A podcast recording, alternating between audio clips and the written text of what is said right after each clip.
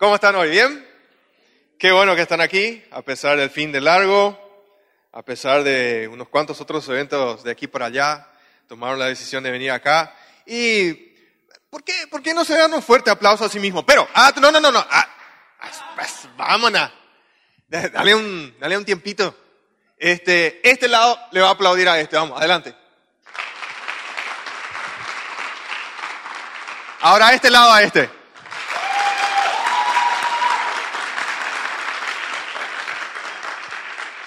Parece que tenemos acá un, un grupo más, más agradecido.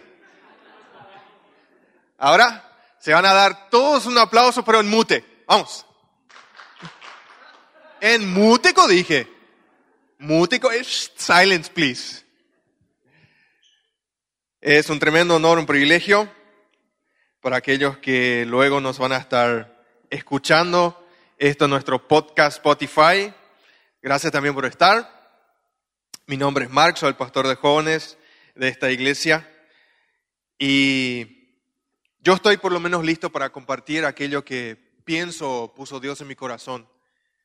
Para mí en primer lugar, pero también a través de mí para todo aquel, toda aquella que en esta noche piensa que está atenta, está atento a la voz de Dios y puede por medio de esto llevar algo para su crecimiento personal y para su vida espiritual.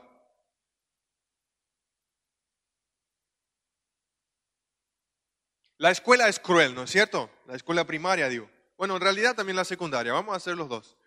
La escuela primaria y secundaria son, son tiempos crueles en nuestra vida, ¿sí?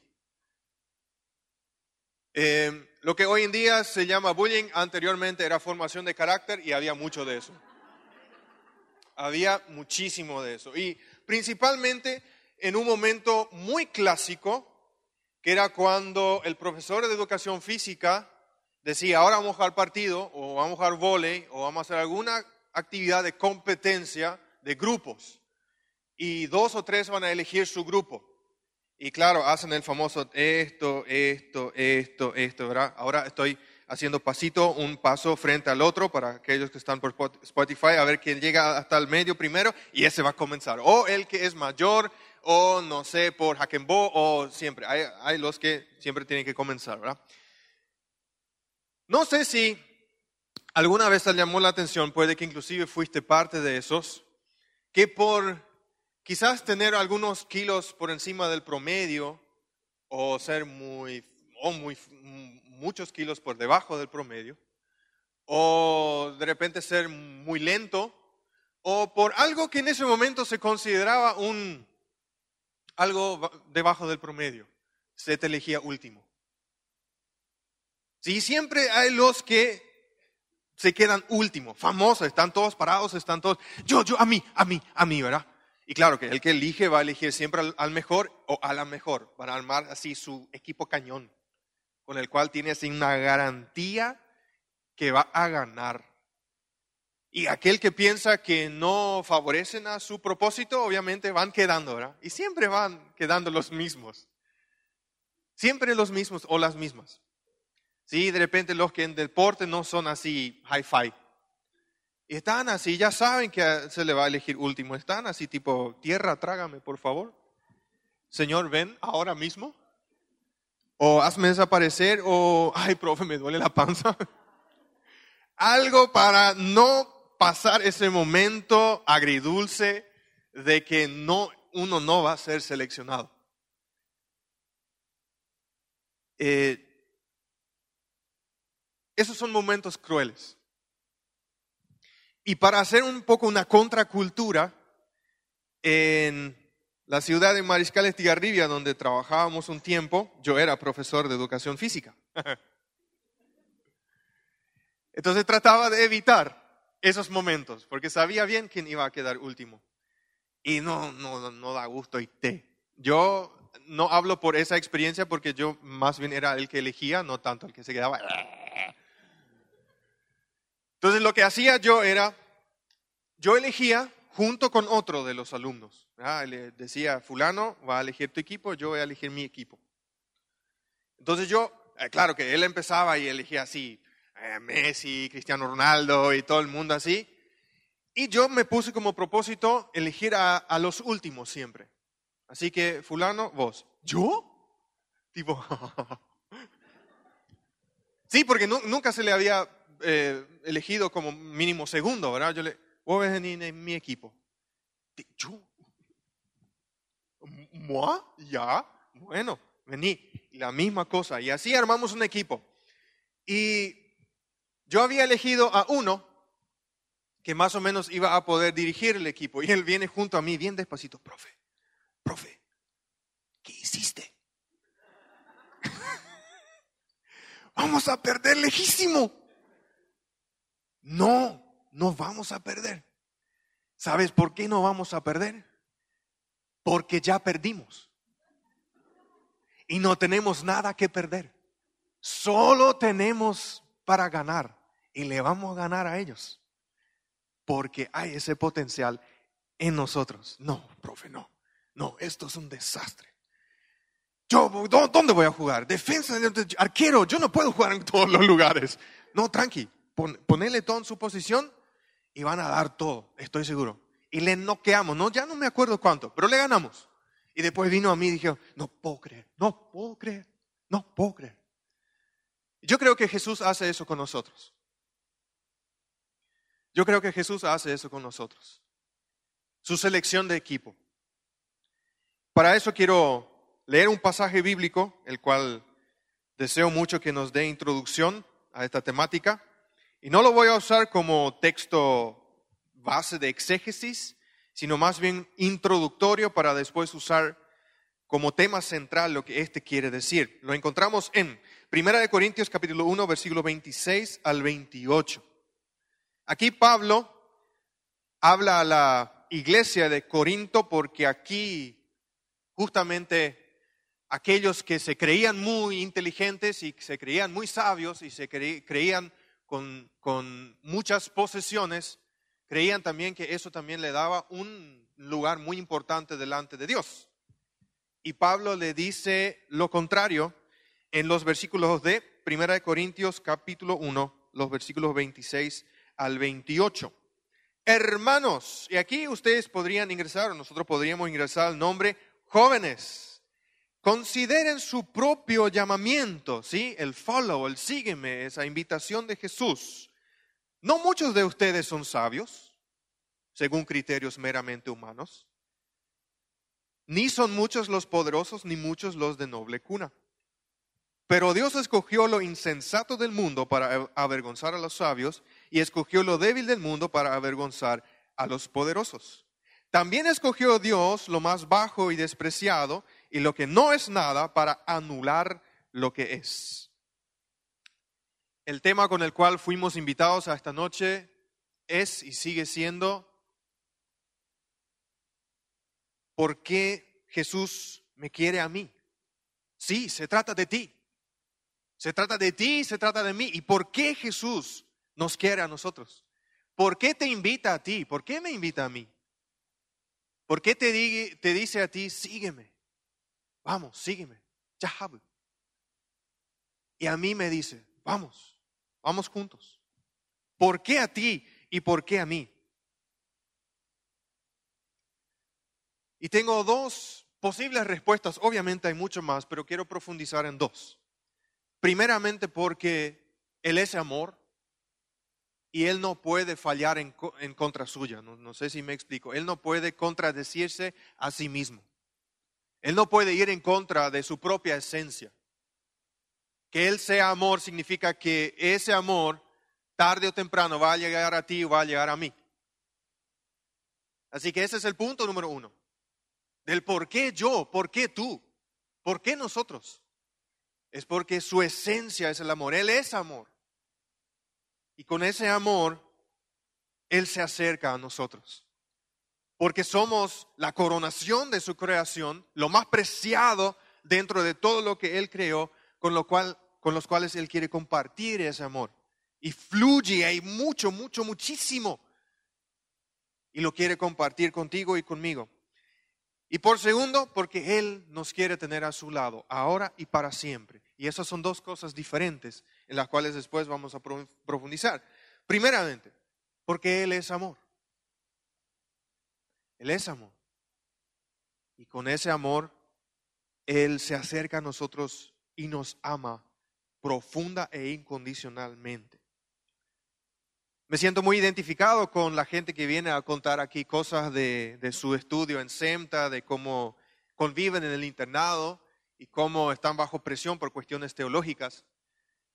Yo mismo soy profesor en esa institución, pero no tengo nada que ver, así que Brian, por favor, no, no, no tengo nada que ver, mucho menos con lo que pasa con las chicas en el internado.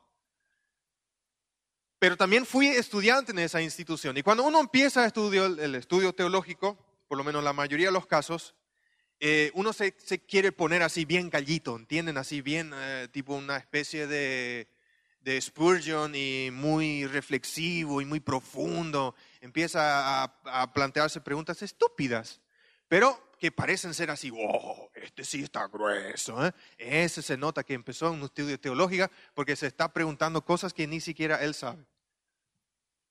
Y bueno, yo también me estaba planteando una pregunta, ¿sí? Como que el, estudio teológico es el logos de Teos, es la palabra de Dios, es estudiarle a Dios, suena muy así, uh, pero te confronta más contigo mismo que, con cualquier otra cosa. Entonces yo también me planteé una pregunta para sonar por lo menos así bien pro, pero realmente me ocasionó una crisis. Y mi pregunta fue, si Dios sabía en su omnisciencia, es que sabe todo. Si él sabía que Adán y Eva iban a desobedecerlo,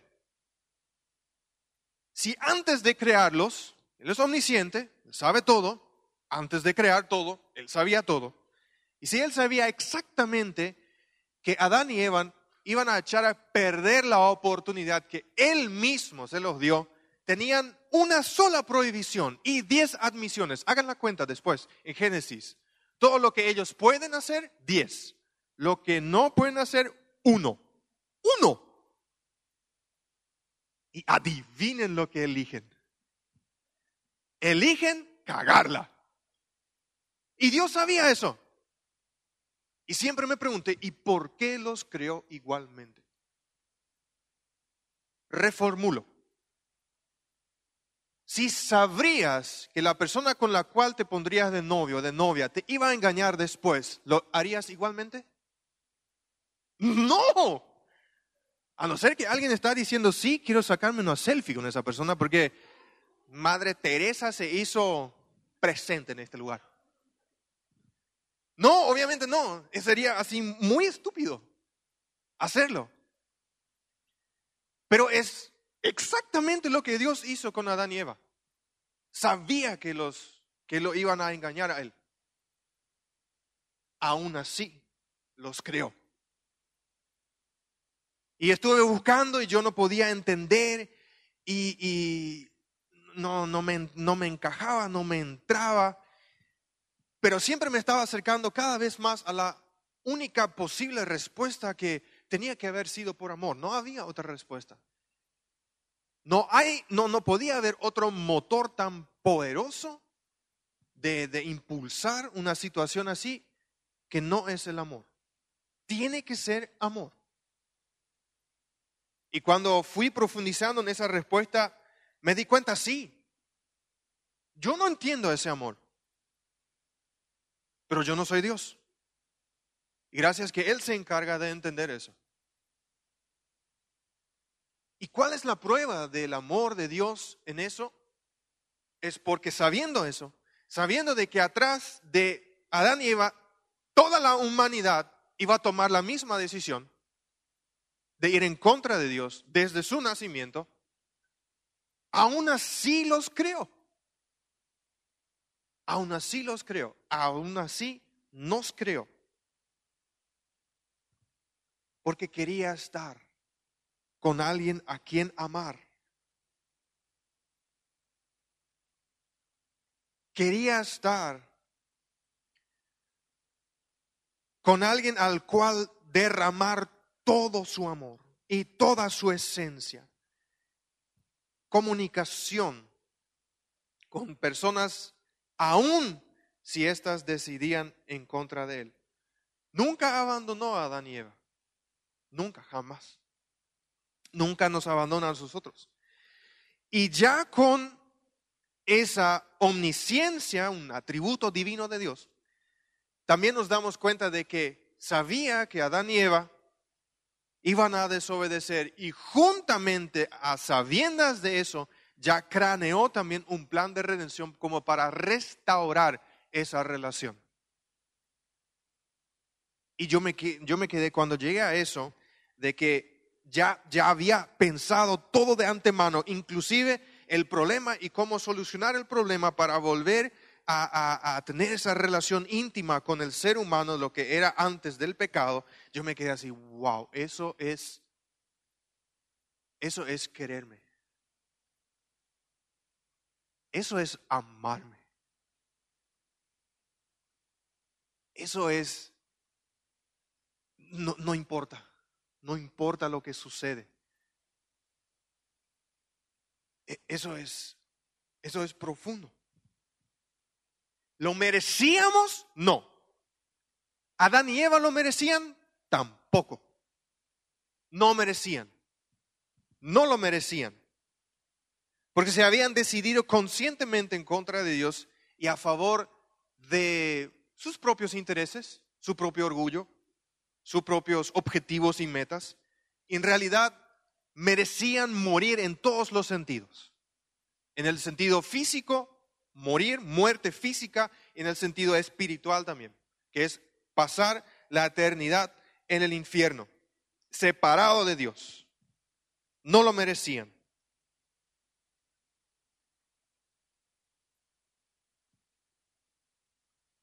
Sin embargo, Dios amó tan profundamente a Adán y Eva y detrás de ellos a todos nosotros de una manera tan, tan plena, grande y entera, que les dio a ellos una nueva oportunidad de amor y nos da a nosotros una nueva oportunidad de amor. ¿Saben por qué es tan llena de amor esa nueva oportunidad? Porque por más desastre que somos y apartado de Él que podríamos estar, Él nos llama y nos elige. A mí me parece a veces, mm, ama más todavía a los que están más lejos. Los más desastres son más amados, por eso me siento demasiado amado. Tengo una frase, enseño pastoral juvenil, también en la facultad allá de, de, SEMTA, y tengo una frase, yo soy, yo soy producto de esa frase y he visto a tantos otros Famoso, y, esto no es el caso de, nuestro público aquí. Por favor, los de, las últimas filas no se sientan eh, atacados. Si de repente se sienten identificados, ahí es otra cosa. ¿sí? Todo para la honra y gloria de nuestro Señor Jesucristo. Amén. Amén. ¿Sí? Por todo lo demás, cualquier semejanza es pura coincidencia.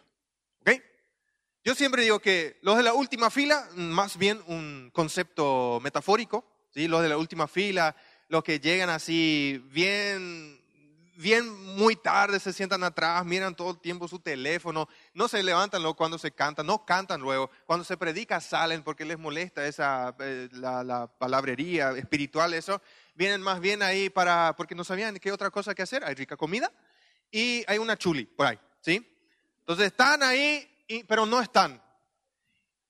Y yo, a, mí, a mí me parece que Dios demasiado le ama a esos, porque esos, lo que Luis dijo hace rato, llegan a ser así líderes, pastorazos, así siervos, gente que realmente hace una diferencia en, la vida de aquellos que los rodean. Así que los de la última fila, atájense, por favor, eh, metafóricamente, ¿sí? Porque Dios demasiado nos ama.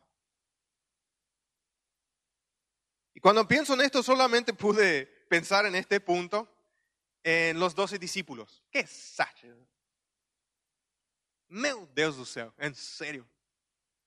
Yo trato de meterme en la mente de Jesús y me pregunto, ¿qué, qué, qué es lo que le pasó? Pero después miro toda su vida y hizo muchas cosas que no entiendo, así que dejo pasar. Pero empecemos ahí, por ejemplo, con Pedro, un tipo volátil, imposible de domar. Parecía un fuego artificial eh, mal hecho. que dispara a todos lados. Vos tenés que correr nomás porque dispara. Le encendés y dispara. Y bocón descontrolado, un sábelo todo. Y pescador, ¿verdad? Que era una, una, función en ese tiempo que, bueno, más o menos, para, no para no quedar sin trabajo, se pescaba, ¿verdad? Entonces, no, en, la, en el status quo, no era así, él es pescador. ¡Oh! Pescador. No, no, él es pescador. Ah. ¿Y después el otro? El pescador. Andrés, su hermano. Yo creo que Andrés. Andrés y, después otro pibe. Eh, eran lo más o menos los únicos equilibrados dentro del equipo. Pero eso otra vez me hace sospechar del por qué parecen ser los más equilibrados. En todo caso, eran pescadores también. Después Santiago y Juan, los hermanos, los hijos del trueno, unos busca pleitos listos para remangar y remontar a quien se le venga nomás enfrente. Unos terribles. Carácter podrido. Y salvajes. Después obviamente se convierten en dos personalidades, obviamente con nombres ya diferentes, ya bajo la transformación de su maestro, pero en el momento de la, de la elección, moqueteros. Moqueteros, sí o sí, cuchillo bajo, el, bajo la capa, los dos lados. Un machete pechaite y el otro lado así, cuando pierden el machete, y un, un estilo Luis. Cuidado, Luis anda con cuchillo todo el tiempo. Después eh, Bartolomé, que, más bien se conoce como Natanael, un tipo sin filtro, sí. Sí, ese sincericidio, jefe, fija. Demasiado bien sabía siempre qué onda con él, ¿verdad? Su ánimo, todo. Él disparaba nomás. Su cerebro y su boca estaban directamente conectados. Más o menos una onda mi hijo. A veces pienso que acá está su cerebro, acá su boca. Santiago, el más pequeño del grupo, ¿verdad? Pendejo, joven. ¿Qué pico ser? Un ñato. Después vamos a, Tadeo, a Judas Tadeo. Y él era más o menos esa onda como también eh, Simón el Celote. Él pensaba que Jesús era ese líder político que iba a venir a rescatar la nación judía. Esos romanos le iba a enviar un tsunami de, carros de fuego que les iba a eliminar. Y después Israel forever. Más o menos esa onda. Sin corazón judío me metí. Y luego, el campeón de los campeones, ¿verdad? Iscariote y asociados. Ahí ya no hay vuelta que dar. Mm, serio problema, ambicioso, codicioso, traidor por encima de todas las cosas. Mateo, judío, Mateo, judío recaudador de impuestos, recaudaba plata de los judíos para los romanos. o sea que eh, él así en foto no colgaba en ninguna habitación. Se le odiaba mucho. Y acá viene Felipe, ¿verdad? El otro, más o menos como Andrés, los más normales, eh, pescadores. Simón Celote, el que pertenecía a la secta de los celotes que decía que tenían que luchar porque cuando viene el Mesías, ese va a venir un caballo con poder y vamos a derrocar a todos los romanos. Y Tomás el incrédulo, una manga de perfectos imperfectos. Y Jesús los elige a ellos. Los elige a ellos para ser sus discípulos. Y claro, eh, de, primera me preguntó, ¿por qué? ¿Por qué ellos? Y hay una respuesta, hay varias respuestas, pero una de ellas podemos encontrar en Lucas capítulo 4, versículos 18 y 19, y resumo esto, porque Jesús vino con una misión muy específica para compartir su amor con los pobres, con los cautivos, con los ciegos y con los oprimidos, para dar vista, para dar libertad, para dar un mensaje de esperanza y compartir su amor. Para eso. Y para eso para conseguir eso, él necesitaba a pobres, cautivos, ciegos y oprimidos para que sean sus discípulos. Como nosotros. Necesita y busca gente como nosotros. Y Jesús sabía con tanta exactitud que los discípulos lo necesitaban a Él. Lo sabía con mucha exactitud que los discípulos lo necesitaban a Él. Y sabe con mucha exactitud que tú y yo también lo necesitamos a Él. Y por amor te quiere a ti. Y por amor me quiere a mí. Se trata de ti y de mí. Segundo y último, porque nos quiere tener a su lado ahora y para siempre. ¿Qué significa ese ahora? Entiendan que Jesús comenzó un tremendo trabajo, tremendo propósito, tremendo movimiento en su tiempo aquí en la tierra, al cual justamente invitó a estos doce discípulos a formar parte para cuando Él haya cumplido su plan de redención, la muerte en la cruz, la resurrección, y era tiempo para ir junto a su Padre en el cielo, gente preparada, consagrada, entregada, podían quedar aquí para seguir haciendo ese trabajo. Y gracias a ellos predicamos hoy esta palabra en esta ubicación geográfica, porque la palabra vino a nosotros. En una tremenda cena durante la ascensión, Jesús le dice a sus discípulos lo siguiente, y yo quiero creer, por más que se encuentran en dos libros, pero quiero creer que fue todo parte de, de la misma escena un pasaje de Hechos de los, Apóstoles, capítulo 1, versículo 8, y uno de Mateo, capítulo 28, los, los versículos 18 al 20. Los voy a leer juntos como una unidad.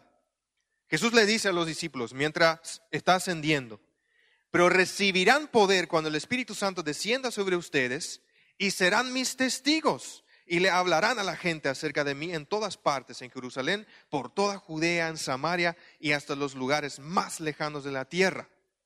Se me ha dado toda autoridad en el cielo y en la tierra, por lo tanto, vayan y hagan discípulos de todas las naciones, bautizándolos en el nombre del Padre, del Hijo y del Espíritu Santo. Enseñen a los nuevos discípulos a obedecer todos los mandatos que les he dado y tengan por seguro esto, que estoy con ustedes siempre hasta el fin de los tiempos. En el pasaje inicial leíamos que Dios había elegido a la gente de Corinto para avergonzar a los sabios, a los poderosos, para sanar enfermos, para levantar a los caídos, para anunciar las buenas nuevas de Jesús, para traer, libertad donde hay atadura para traer consuelo donde hay tristeza, para traer cosas buenas donde pasan cosas malas. Y esa misión no comenzó con Corinto. Esa misión comenzó con Jesús cuando eligió a los doce y empezó a enseñarles todo acerca del reino de Dios todo acerca de Él, de su Padre y de su Espíritu Santo, que más tarde lo iba a enviar para que acompañe a todo aquel que camina con Él. Hay esa misión, hay ese propósito. Y desde la venida del Espíritu Santo en Pentecostés sobre los discípulos y sobre los que estaban orando, esperando eh, el cumplir de esa promesa, ya no hubo ninguna duda. Nadie miró atrás preguntándose a ver, ¿qué era lo que teníamos que hacer? No, porque Jesús les había dicho que enviaría al Espíritu Santo que les iba a estar eh, ayudando a recordar todo lo que Jesús les había enseñado. Y esa misión estaba comenzando. Y ese propósito, nosotros tenemos el anhelo de parte también del staff y de parte de la iglesia de que sea también nuestra misión como iglesia, de hacer discípulos que hacen discípulos, de ser seguidores, de ser aquellos que siguen, que atienden y que responden al llamado de Jesús. Él nos quiere tener a su lado. Ahora, para continuar su misión, para tener ese propósito en nuestra vida, pero también para siempre. Él nos quiere tener a su lado. ¿Qué es eso para siempre? Es la salvación. Es la vida eterna en el cielo con Él. Sí, sí. Hay una vida después de la muerte. Física. Estoy hablando de la muerte física. Y dentro de nosotros está implantado la realidad de una eternidad. En Eclesiastés, capítulo 3, versículo 11 dice, sin embargo, Dios lo hizo todo hermoso para el momento apropiado. Él sembró la eternidad en el corazón humano, pero aún así el ser humano no puede comprender todo el alcance de lo que Dios ha hecho desde el principio hasta el fin. La eternidad, ese tiempo que trasciende el límite, siempre estuvo en el corazón y la mente de Dios. Y desde la creación está dentro del ser humano. Y yo sé, para la mayoría de nosotros nos parece, un factor muy lejano. Realmente parece estar muy, muy lejos, porque somos jóvenes, nos sentimos eternos, no pasa nada más criminal que a veces, eh, no sé, de nuestros problemas diarios. Nadie está pensando en la muerte, por lo menos la minoría. Entonces parece algo así tan lejano, pero preguntemos a una persona de 90 años cuyos órganos están empezando a fallar en todo el cuerpo, porque sencillamente el cuerpo tiene una fecha de caducidad. Vence. O preguntemos a aquel paciente que está con cáncer en etapa terminal. Preguntémosle a él cómo él ve la eternidad. Preguntémosle a él cuál es su consuelo, cuál es su esperanza. Porque no puede ser que la vida termine así nomás con la muerte física. No tiene lógica. No tiene ningún sentido. Mucho menos para aquellos que están ahí, a punto de. Hagamos una apuesta. Yo sé que nosotros no tenemos que apostar, pero por lo menos en esta apuesta nos vamos a poner dinero. Porque si pondríamos dinero, yo ganaría. Buen punto, ¿no? Y voy a hacer una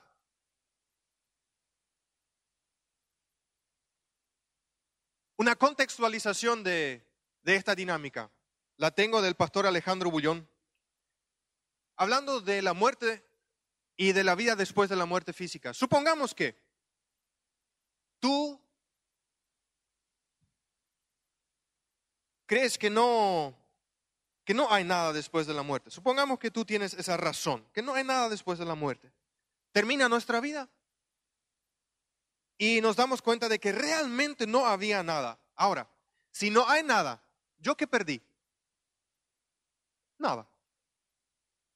Pero supongamos ahora que yo tengo razón, que hay un Dios, que hay un cielo, que hay la necesidad de un Salvador para mi vida personal y eso me da la vida eterna y hay algo bueno o malo conforme a eso que me espera después de mi muerte física.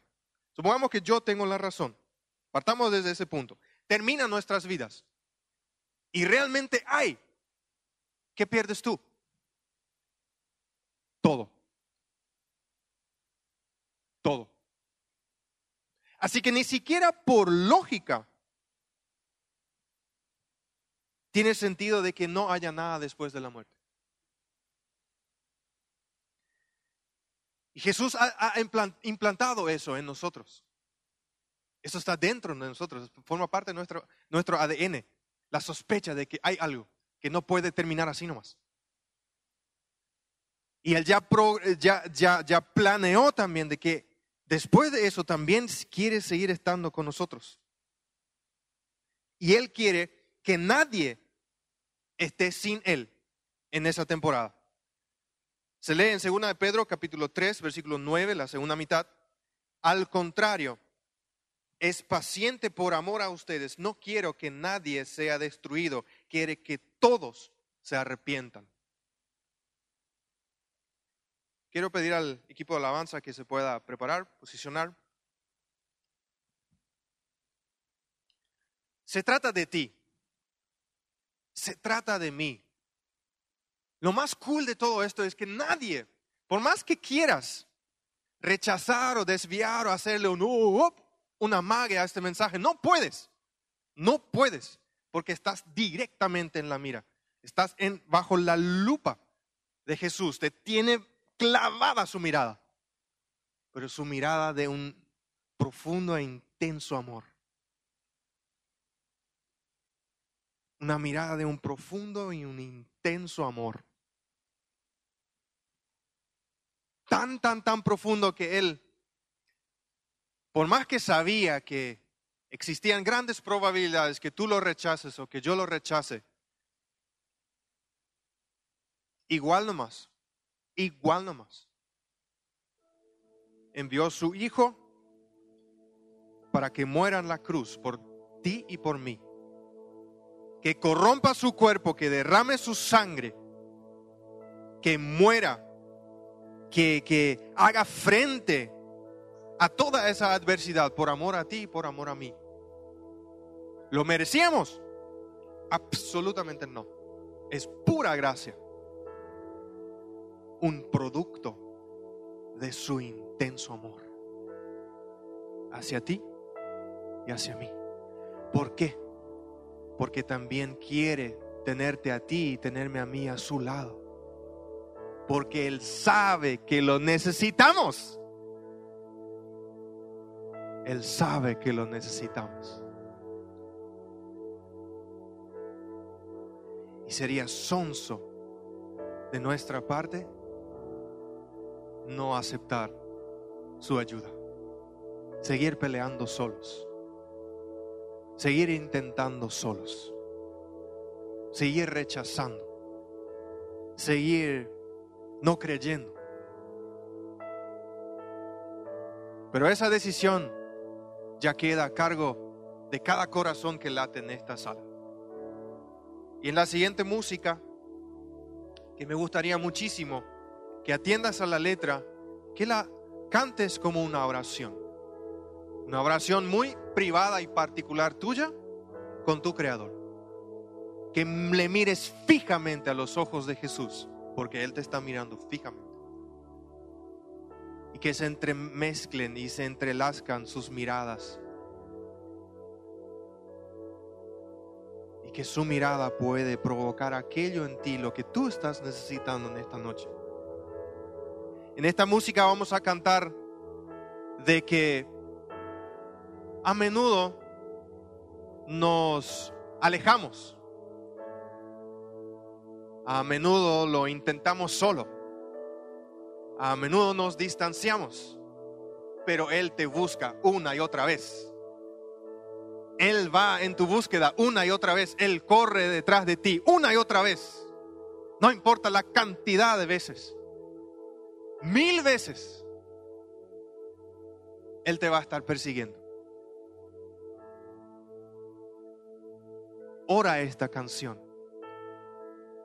Y en cierto momento, a la mitad de la música, una vez que la hayamos cantado, una vez completo, me gustaría hacer una oración final de esta parte y luego vamos a seguir cantando esa misma música con un corazón entregado, con un corazón fijo en Jesús.